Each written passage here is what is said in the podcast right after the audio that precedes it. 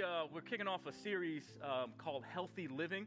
And last week, Dr. Sidney, Hankerson, uh, he's a psychiatrist and assistant professor at Columbia University, uh, opened us up with a conversation about faith and mental health. And I told him after the service, I don't know why I brought you in on the first Sunday, because that means I got to come and follow that. I should have had you on the back end at the end of the month. But if you did miss it, um, the podcast, if you go to Victory C'ville, um, on Google Play or the App Store. You can download it there. I think it'll really bless you as it did us who were here. And we'll be continuing that conversation, not just in the month of May because it's Mental Health Awareness Month, though certainly that's a part of why, uh, but because we believe it's important to God in a way that He wants to meet us and expand our understanding of how He might bring healing to us should we be struggling or dealing with what is a health concern. And it might be through mental health professionals in this community that could serve us well that God would want to bring such healing to us. Happy Mother's Day. Happy Mother's Day for the third or fourth time, maybe that you've heard that. Um, a day that brings about a range of emotions, no doubt. Um, maybe tearful joy. 30, 40 minutes ago, however long it was, I gave my biological mom a call for a few minutes there was a bit of that tearful joy, but perhaps on another part of the spectrum, there is pain of a memory that you'd rather not have cross your mind this day, or uh, pain of the inability maybe to bear children or to have born children and maybe to have lost them. So we acknowledge the full range of, mo- of emotions that this day br- brings and pray that God would be near to you wherever you sit this day. And we believe that He'll do just that. Amen. Amen. We are going to continue this uh, series today, although we're going to take a slight turn because of Mother's Day, but we'll connect it to this larger theme of healthy living. And I'll ask that you turn with me first to Proverbs chapter 3, verse 7 and 8. How am I doing, Willie? It's okay? Good. All right. Thank God for an amazing AV team. That would have taken me two hours to fix. Can we give it up for them? Because every week, right? Most of the time, you don't know an AV team is there until something goes wrong, right? We've been here five months and there's nothing. So thank you guys. And then when there is something, I'm like, man, do what you do. So appreciate you all for uh, enabling us to not have to scream all morning. It's great. Thank God for that. Proverbs chapter 3, verse 7 and 8. You got that? Once you have that, uh, put your finger there if you're still using the hard copy for my OGs in the house. Uh, hold your finger there, and then go to uh, 2 Kings chapter 4, and we'll look at verses 20 and 21, and then we'll skip uh, a few and go to verses 27 through 30. So, again, we'll start with Proverbs 3, uh, verses 7 and 8, and then we'll go to 2 Kings chapter 4, uh, verses 20 and 21, and then 27 through 30. As you're finding those scriptures, let's pray. God, we thank you for this opportunity to share your word today. Uh, we thank you for uh, your word itself, and we'll pray according to it. In Psalm 119 and 18, it says, Open up our eyes so that we might see everything here in your law. Uh, because unless you open our eyes, we, we can't see. We, we can't really understand nor apply um, the nuggets of truth that you'd want us to apply in our lives. So this morning, I'd ask that you'd open our eyes, open our hearts, uh, that you would speak through me, that you'd kind of remove me and not allow me to be a stumbling block in any way to the things you want to say to us, and that what we discuss that would transition from not just being head knowledge, though important, but it would drop about 18 or so inches to our heart and become a lived reality in our lives, not just Sunday, but Monday through Saturday. Um, we thank you, Lord, for this opportunity to study your word together. In Jesus' name we pray. Amen. Amen. I want to start with Proverbs chapter 3, verse 7 and 8, because it's going to be somewhat of the framework for today, the conversation that we'll have um, uh, as it relates to healthy living, and, and then Second Kings will be more of the text that we, that we focus on uh, today. I don't usually give shout outs because I want to shout every single one of you out, but Cameron, I haven't seen you in a long time, bro. How you doing? Good to see you, man. Yeah. Uh, when I was in Northern Virginia for that quick 18 month stint at Grace Covenant Church, for those who don't know, it was our parent church. I walked into a Chick fil A there. Uh, one of our members, actually, there was an operator. And wouldn't you know, God bless us with an operator here, too. Another story. And I walk in and see Cameron Kennedy, who went to school here in Charlottesville. And I knew when I was uh, back in the day, really, um, here, and, and now he's graduated from college and back here, I'm guessing, or just for the weekend. All right. Well, it's good to see you. Um, and we can do that all day, but I caught my attention. Uh, Proverbs chapter 3, verse 7 and 8. Do not be wise in your own eyes. Fear the Lord and shun evil. This will bring health to your body and nourishment to your bones. With that in mind, with that as a framework for this next text, let's go to 2 Kings chapter 4. We'll read verses 20 and 21, and then we'll read verses 27 through 30. Verse 20 says, After the servant had lifted him up and carried him to his mother, the boy sat on her lap until noon, and then he died. She went up and laid him on the bed of the man of God, then shut the door and went out. Skip down to verse 27. It reads When she reached the man of God at the mountain, she took hold of his feet. Gehazi came over to push her away, but the man of God said, Leave her alone. She is in bitter distress. But the Lord has hidden it from me and has not told me why. Verse 28 Did I ask you for a son, my Lord? She said. Didn't I tell you, don't raise my hopes? Elisha said to Gehazi, Tuck your cloak into your belt, take my staff in your hand, and run. Don't greet anyone you meet, and if anyone greets you, do not answer. Lay my staff on the boy's face. But the child's mother said, As surely as the Lord lives, and as you live, I will not leave you. So he got up and followed her. Uh, the title of the message this morning is No Holds Barred. No Holds Barred. Yes, I was a wrestling head growing up. In the 80s, um, I was, in fact, Jimmy Superfly Snuka. Um, and if you left us kids alone for any amount of time, at church especially, um, at any moment I would be climbing something, or somebody in the room would climb something and unannounced give somebody else the business. Um, whether it was Superfly's move or what else we got? Jake the Snake's DDT move or Mr. Perfect's perfect flex. What, other, what else we got? Hulk Hogan's leg drop. Nobody's here with me. the real wrestling heads would know. I don't know what's happening today with wrestling, but then, as we all say at some point, the good old days of wrestling, that's where it was. That's where it was at. Um, and no holds barred was, in essence, in that space, dictating the rules or lack thereof that you'd have to engage. Any move could be employed. Nothing was off limits. In fact, in 1989, Hulk Hogan and Zeus, y'all remember them? They were in a movie entitled No Holds Barred. And I'm not going to talk about wrestling, so I'm looking at some of your faces like, I don't know what you're talking about. So I'm going to move on from that. But the three words chosen for today are chosen for today because there's another important relevance to us that I'm grateful for. Um, for those who profess our Lord and Savior Jesus Christ as such, we serve a God who doesn't have a certain prescription for how we come and hold on to Him. Doesn't matter your pedigree, doesn't matter your background, doesn't matter the zip code you live in, doesn't matter whether you're black or white or whatever. He says, Come, Matthew 11, 28, unto me, all who are weary and heavy laden, and I will give you rest. He says, Come and take hold of me. There are no holds barred. The challenge, though, I think for us is at times where for us to hold on to Him better, we've got to shut the door on some things, which can be at times some tension.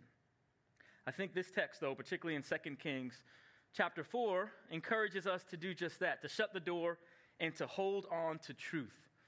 For a little bit of a backdrop, Second Kings implies that there's a First Kings. So First and Second Kings are books that essentially illustrate the failure of uh, the Old Testament kings to align with the covenantal kingship with David.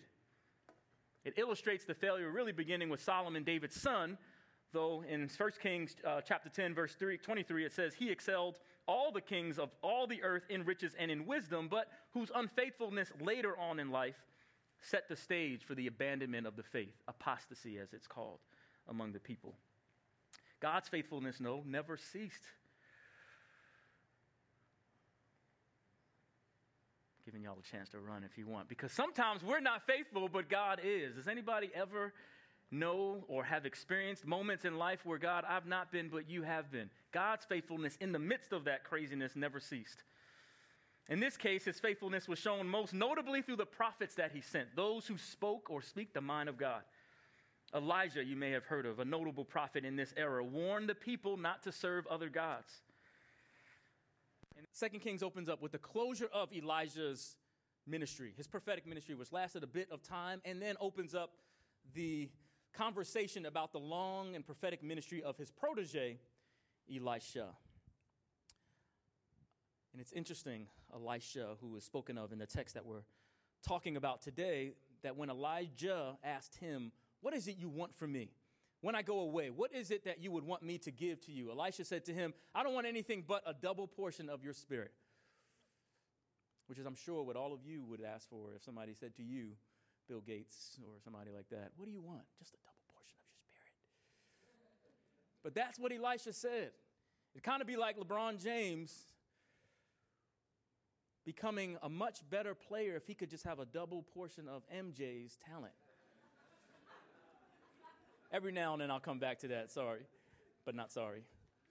Turn your neighbor and say, it might be tight, but it's right. No. Oh. That would be a modern day, say, example of how somebody could be upgraded. Elisha said, I just want your spirit, a double portion of it. And if we study his life, Elisha, that is, we'll see his humility. We'll see his love for the people of Israel. We'll see his, um, his gifting, his obedience to God, such that God would work powerfully through him. He said, I just want a double portion of Elijah's spirit. Now, let's talk about Elijah just briefly because I think it's really relevant to know just how bad a man he was. And we can read 1 Kings 18 at a later date to see just kind of the, the ways through which Elijah would function. If you go there, you'd see kind of an old school showdown, if you will. A guy named Ahab comes to Elijah and says something along the lines of, Man, you're causing trouble in Israel. What is your problem? And he says, Me, you're the one causing trouble in Israel. You're straying from God's commands. Tell you what, let's settle this now and for all. We're going to determine who is the real God. This is Elijah, J A H, talking.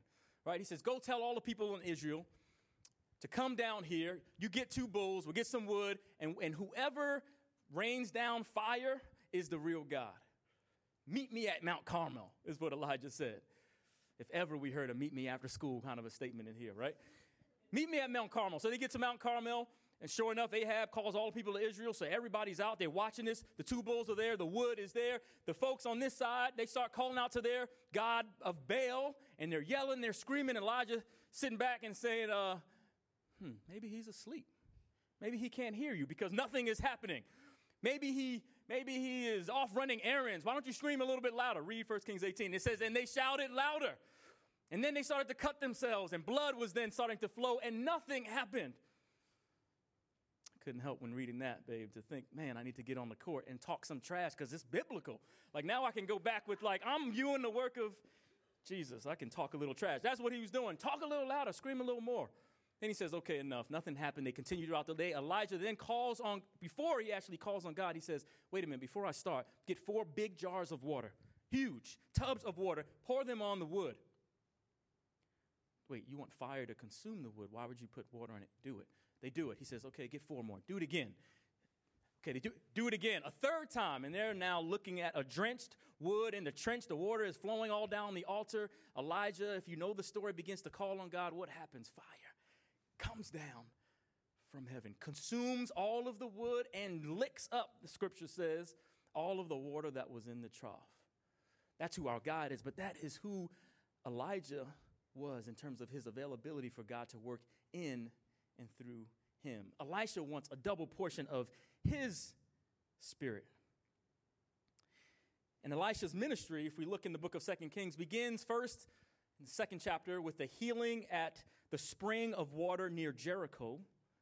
And then it continues in the chapter that we're focusing on today, chapter 4, with him approaching a poor widow and helping her with the financial concern. If you read earlier on in that chapter, it talks about Elisha saying to this woman, or she saying to him initially, You know, I've got some problems. My husband passed away, and I've got my two boys here. We've got some debts to pay. They're going to come after us and probably take my kids and slave them. I don't know what to do. And Elisha says to her, Here's what I need you to do I need you to go to your neighbors and pick up some milk containers.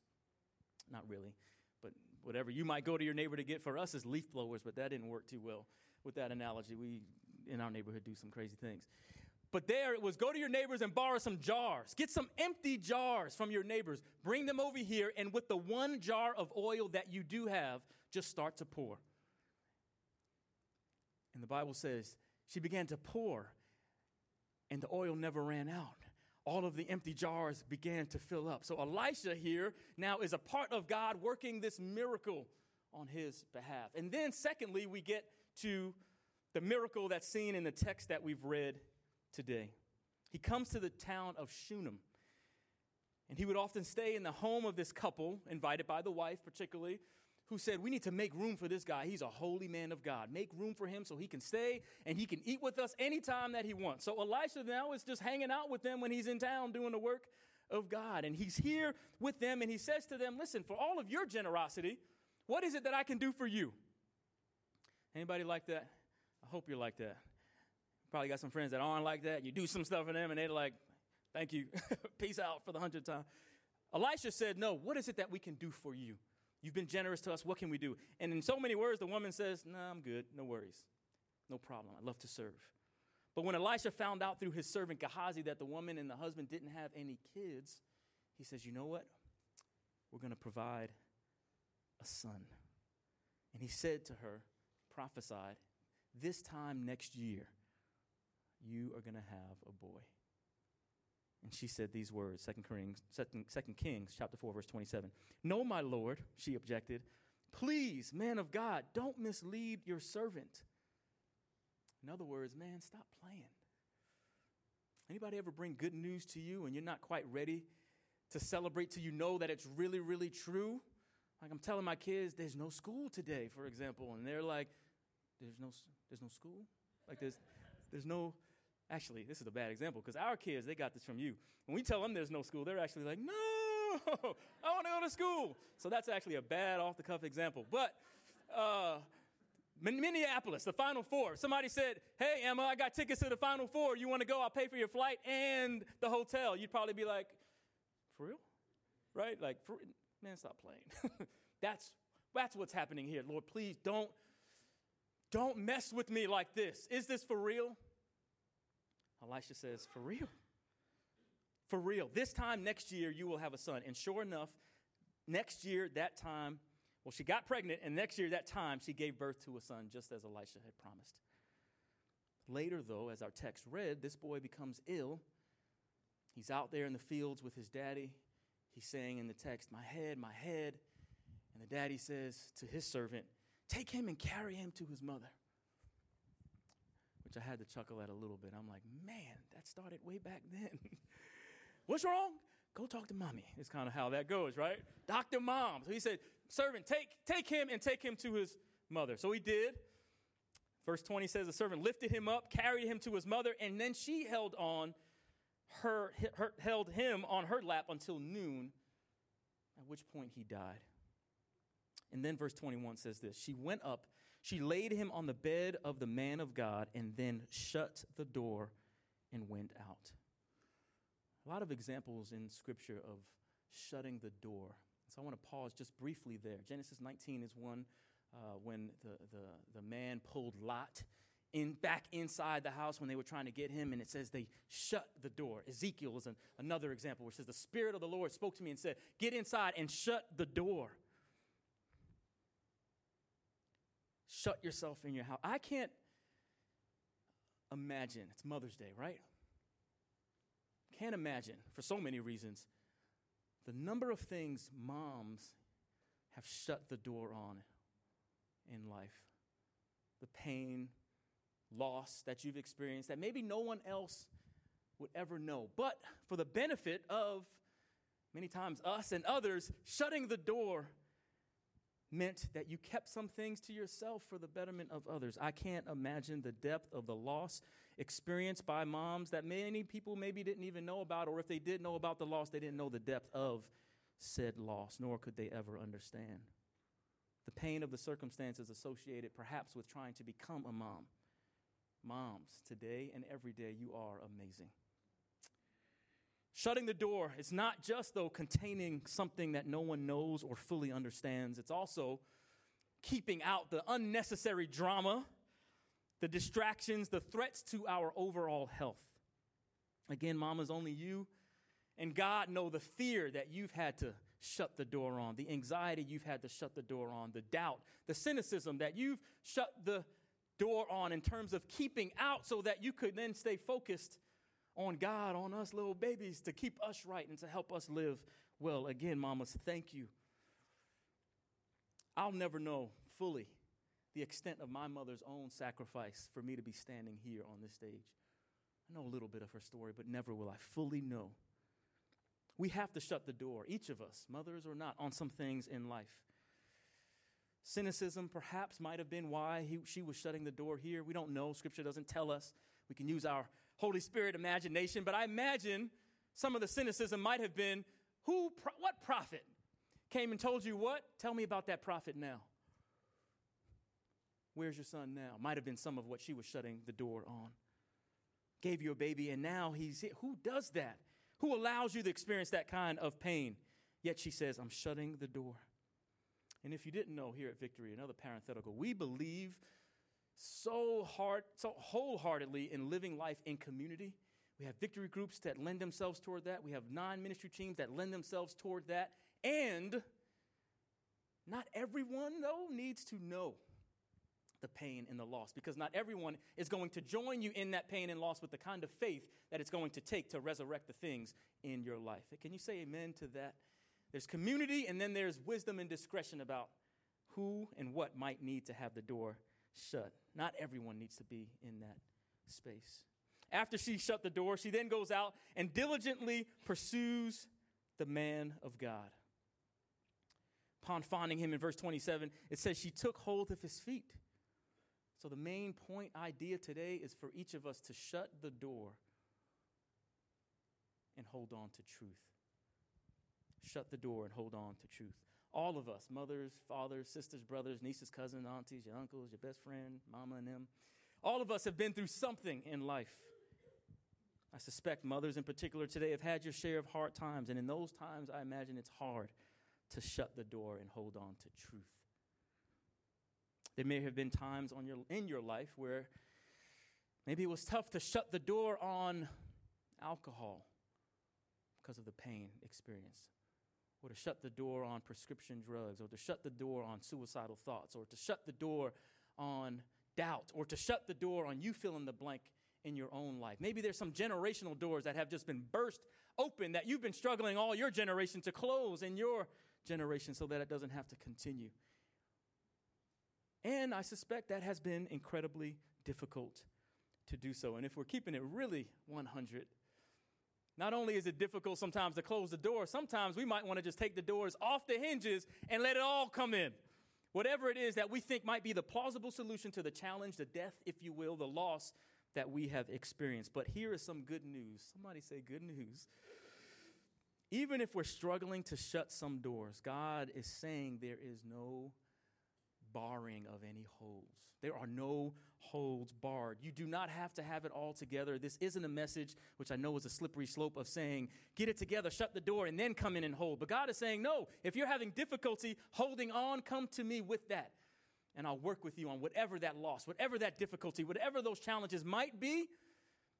And together, with my power made perfect in your weakness, will shut some doors in your life to help you to continue to grow. I'm reminded of the woman who couldn't stop bleeding in the Gospels. Matthew 9 talks about it. Mark and Luke also talk about it. And it says she pushed through the crowd just to get a hold of Jesus' skinny jeans. I was trying to think, what would he be wearing today? We know, some of us know the story. We so commonly say the hem of his garment. But if somebody talked to you like that, you'd be like, well, I mean, the skinny jeans. But she pushed through just to get a touch. Probably going through some difficulty, having to shut the door on pride or whatever else might have been circulating about her. The woman at the well who didn't have it all together. In fact, God said, I know all about you and the five husbands you do have, but she didn't have to have that together for her to come and take a hold of him. Jacob, Genesis says, he held on and said to the Lord, I'm going to hold on until you bless me. Mothers, we will never know the doors you've had to shut for our benefit. We'll never know the extent to which you struggle with all of what we've outlined, one might struggle with. Never understand the exhaustion, never understand the sacrifice, never understand so much of what you've done for us to have a high sense of self and live life more abundantly. But the text goes on to say that she did start to ask questions like, quote, Did I ask you for a son, my Lord? Didn't I say not to raise my hopes? In other words, why, God? Why? And I'm looking in the crowd, and I imagine none of you have ever asked why. Never crossed your mind to say why. But some people out there might wake up some morning saying, Why, God? Why did I have to deal with this? Why did I have to go through this? If you're a good God, why am I watching my family member suffer with this? Why, God? Not you. A little too holy for that. Somebody you know, maybe sitting next to you. But why? Why? God, what? Why did you give me this son? Didn't I tell you don't raise my hopes? As I studied this, I said, God, thank you. Because for some of us, we are right there. And you meet us there in a lot of ways, but for our time's sake, we will emphasize that it is nothing wrong with asking questions of God. The slippery slope, though, is in questioning God. She said, Did I ask for ask you for a son, my Lord?